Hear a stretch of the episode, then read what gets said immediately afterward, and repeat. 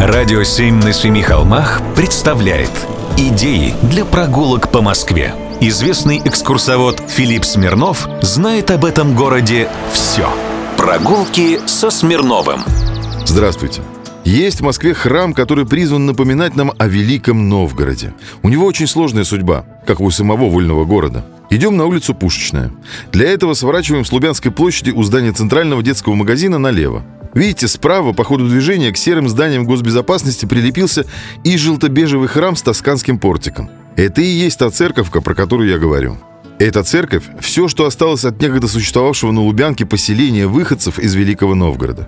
Переселялись они во многом не по своей воле, а под давлением великого князя Московского и хотели на новом месте создать своеобразное напоминание о родном городе.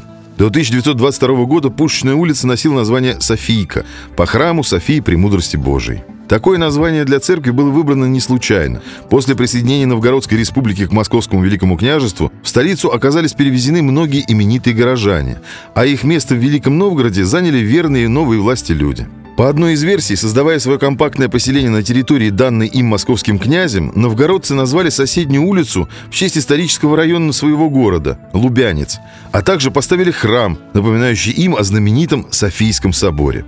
Новгородский характер храма подчеркивало и существование при ней предела во имя святого Никиты Новгородского.